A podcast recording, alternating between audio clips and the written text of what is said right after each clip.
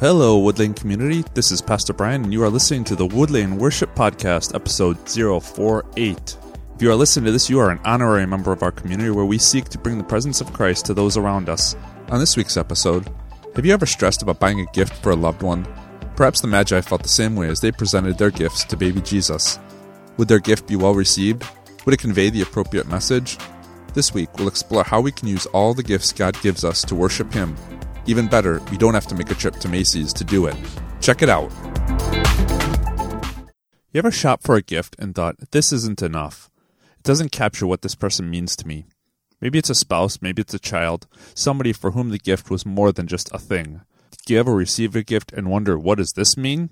First diamond rings are the primo example to this one. Well, at this time of year, we can have a love hate relationship with gifts.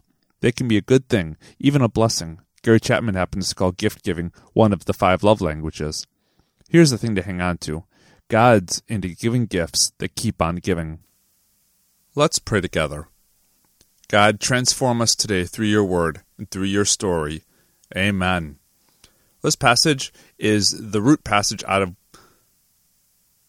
Well, this passage is the main passage where we learn about the wise men out of Matthew 2, verses 1 to 12. In the time of King Herod, after Jesus was born in Bethlehem of Judea, wise men came from the east to Jerusalem, asking, Where is the child who has been born King of the Jews? For we observed his star at its rising, and have come to pay him homage. When King Herod heard this, he was frightened, and all Jerusalem with him. And calling together all the chief priests and scribes of the people, he inquired of them where the Messiah was to be born. They told him, In Bethlehem of Judea. For it has been written by the prophet, and you, Bethlehem, in the land of Judah, are by no means least among the rulers of Judah. For from you will come a ruler, who is to shepherd my people Israel. Then Herod secretly called for the wise men and learned from them the exact time when the star had appeared. Then he sent them to Bethlehem, saying, Go and search diligently for the child, and when you have found him, bring me words that I also may go and pay him homage. When they had heard the king, they set out, and from there Ahead of them went the star that they had seen in its rising, until it stopped over the place where the child was.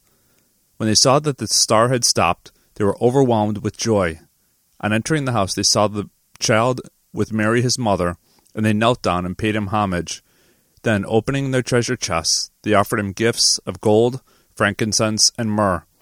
And having been warned in a dream not to return to Herod, they left for their own country by another road.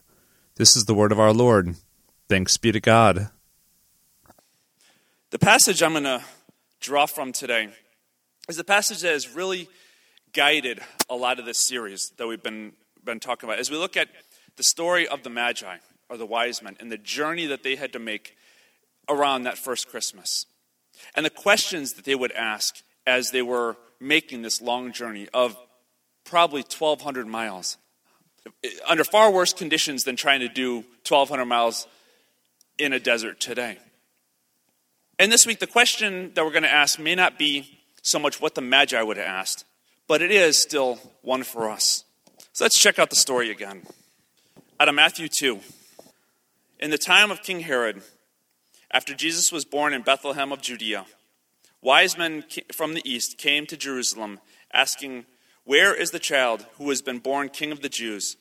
For we observed his star at the rising, and have come to pay him homage. When King Herod heard this, he was frightened, and all Jerusalem with him. And he called together all the chief priests and scribes of the people, and he inquired of them where the Messiah was to be born. They told him, In Bethlehem of Judea, for it has been written by the prophet, And you, Bethlehem, in the land of Judah, are by no means least among the rulers of Judah. For from you shall come a ruler who is to shepherd my people Israel. Then, Herod secretly called for the wise men and learned from them the exact time when the star had appeared. And he sent them to Bethlehem, saying, Go and search diligently for the child. And when you have found him, bring me word so that I may also go and pay him homage. And when they had heard the king, they set out at its rising. And when they heard the king, they set out, and there ahead of them went the star they had seen at its rising, until it stopped over the place where the child was. When they saw that the star had stopped, they were overwhelmed with joy. On entering the house, they saw the child with Mary, his mother, and they knelt down and paid him homage. Then, opening their treasure chests, they offered him gifts of gold, frankincense, and myrrh. And they had been warned in a dream not to return to Herod. And they had left for their own country by another road. This is the word of our Lord. Thanks be to God. As I say, the question we're going to ask this week out of this story is what do we do when we finally hit the star's destination? When we reach the end of the rainbow, as it, as it were? How does the journey towards Christmas make a difference for us? Because if we were to arrive in the room where Jesus was, where Jesus was as the Magi had come, there seems to be a separation between how the Magi would have experienced it and how we might experience it. Because they have expensive gifts to be able to bring. They are people that have prestige follow them. They were the trend setting type. I mean, a first century Wheaties box would have loved have had the Magi on their box cover. We might not have such influence. We might not have such expensive gifts to be able to offer at a scene like that. So, how does the climax of the journey impact us? And while the scale and the specifics may differ between how the Magi experienced it and how we would experience it, there's still things we can learn from the Magi's response to showing up at that room where Jesus was. The First thing they had done, the Magi worshiped. Now imagine kings in all their, their glory dress, if you will, probably on their faces, worshiping a child. It was probably not easy for them, as, again, they would have been dignified men, men who were sought out for their wisdom, who were sought out for their knowledge, not the kind of people who would bow down before what really seems like such a common scene.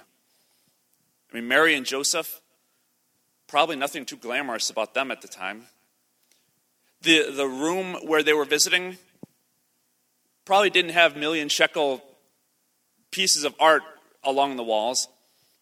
Jesus uh, may have been crawling about this time. He may very well have been one to take the common toddler bump or get the no, no, no from Joseph as he's starting to crawl on outside or something like that.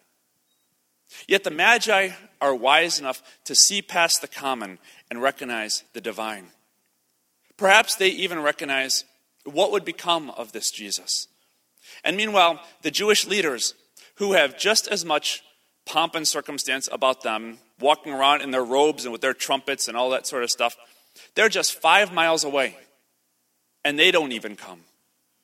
They can't bring a package of, of Pampers, they can't bring a box of boogie wipes. And yet, the Magi, yes, young parents of young kids know all about those two. Yet, the Magi, on the other hand, they are the ones who gave gifts. Much ink has been spilled on the theology of these gifts and what they mean and all of that sort of stuff. Just to, to summarize an idea of it, the gold acknowledges that Jesus is a king. The frankincense acknowledges that Jesus is a deity, is God. And the myrrh gives an idea of where his story is going to go, as myrrh was often used when you are uh, anointing in a burial ritual. And so I don't want to get into the individual gifts much deeper than that, because again, that's a, a big rabbit hole. But these, the gifts as a whole, I want you to catch this that in that culture of where these men are coming from in the East, these are the kind of gifts that are offered to kings. These are the kind of gifts that are offered to gods. And bringing these gifts to this little baby acknowledges who Jesus was that he was a child of significance, even if his stature had not yet fully developed yet. Even though his story had not gotten to the point where he would show off his wisdom or the things he could do as a deity. But know also, these aren't cheap gifts. These aren't the kind of things that the Magi picked up at Walmart on the clearance rack. No offense to Walmart. This is, they paid full sticker price at Macy's on Christmas Eve kind of gifts. And it's easy to see in context. But sometimes acknowledging who Jesus is, which is essentially what the wise men are doing if we want to put it at a really basic level, that has a cost to it. Maybe it costs us certain relationships because we're not running around in the same circles that we were before we knew Christ. Maybe it costs us a bit of our pride because we are facing grief and facing guff that we're not out partying all night on a Saturday night because we're actually showing up at worship on a Sunday morning. Maybe it costs us comfort as God rearranges our desires and our priorities and, and makes them change. And, it, and all of a sudden we start desiring new things that are good for us, that, that the Holy Spirit gives us. But again, they're new and they're changed, and we don't quite know what to do with it. And it feels uncomfortable being in that new place. But although Jesus, although acknowledging Jesus may have a cost, the good news is not all is lost. Because the Magi used gifts. And I choose this word carefully that they use gifts. Because think about this. Not that we ever really examine this, this word, especially in the busyness of the season where it seems to be so prevalent. But what is a gift? It's something that is that's given that may be undeserved, unmerited. It's certainly not paid for, at least not by the person who is receiving it. It's given freely. And consider Christmas. We uh, usually, the vast majority of us, when we give a gift to a loved one or to a friend, we're desiring to share joy.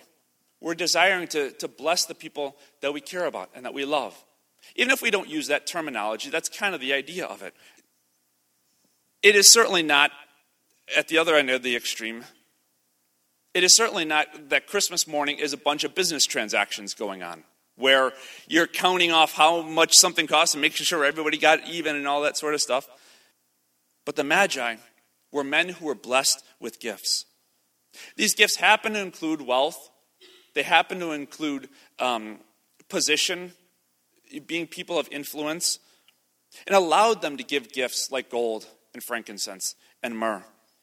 But if we track it back, we could easily make the case that God is the one who blessed those men who had them born at the right time and in the right family that they might be able to have a position as a king or as a wise man. That they might have the smarts to be able to acquire wealth and the wisdom to know hey, this is a, a baby who is worth giving it to. And it becomes this upward cycle where they are blessed, and so they use those gifts to bless God back, acknowledging, worshiping Jesus. And so they're probably blessed some more, and they use, if they use those gifts to continue blessing God and blessing Jesus, and they're blessed with more, and it's just the cycle goes up and up and up. I want to use an analogy to kind of put all of these ideas together. And, and this is going to be an analogy, so I'm sure at some point it's going to fall apart, but I'm going to do my best with it here. Imagine having a well about a half a mile away from your house, and it's the only source of water that you have. So each morning, you grab your bucket and you trek out the half mile, fill up your bucket, and bring it back home. And you use the water and, and all that sort of stuff. Come nighttime, you trek back out to the well, fill it up, throw it on your shoulders, walk back. And you repeat this process day in and day out and day in and day out. And again, it's the only water source you've got, so you really have a choice on it, as though you had multiple wells to be able to go to. But the thing is, each time you go to the well, it's full again. Now, is there a cost to constantly going out to the well this half mile and, and hauling gallons of water back day in and day out? Absolutely. Just ask your muscles after doing it a couple of times. Trust me, I've done it. But water is good for life. Is acknowledging and worshiping Jesus costly? Yeah, in a way. Some of the things we've talked about already. But every time we do it, and no matter how many times we do it, when we go to the well, God always has that well full. Even if it's not filled with gold and frankincense and myrrh, it is still full. So, here's my question for you as we have this finale to the Advent season and, and dive into this, the Christmas season itself. I want you to ask yourself this What is the most common Walmart clearance rack gift that God has ever given you. The one that makes you say, yeah, but um, that one. That's the one I'm talking about. I used to write poetry in my journal in middle school. That's the gift I'm talking about. I used to sing in a choir in second grade. That's the gift that I'm talking about. I have patience to survive in a room full of little kids. That's the gift I'm talking about. Although, for the record, having patience to deal with a room full of little kids is not Walmart clearance rack gift, believe you me. But how can you use that gift, common as it may be, to worship Jesus? Answer that for yourselves and then go do it. Thanks again for listening to the Woodlane Worship Podcast. I hope we've given you something to make you think. If you'd like some more information about our community, check us out at woodlanechurch.org or visit our Facebook page at Woodlane Newark. If you happen to be in the Finger Lakes area, come check us out live on a Sunday morning at 9:45 a.m. See you next week on the Woodlane Worship Podcast.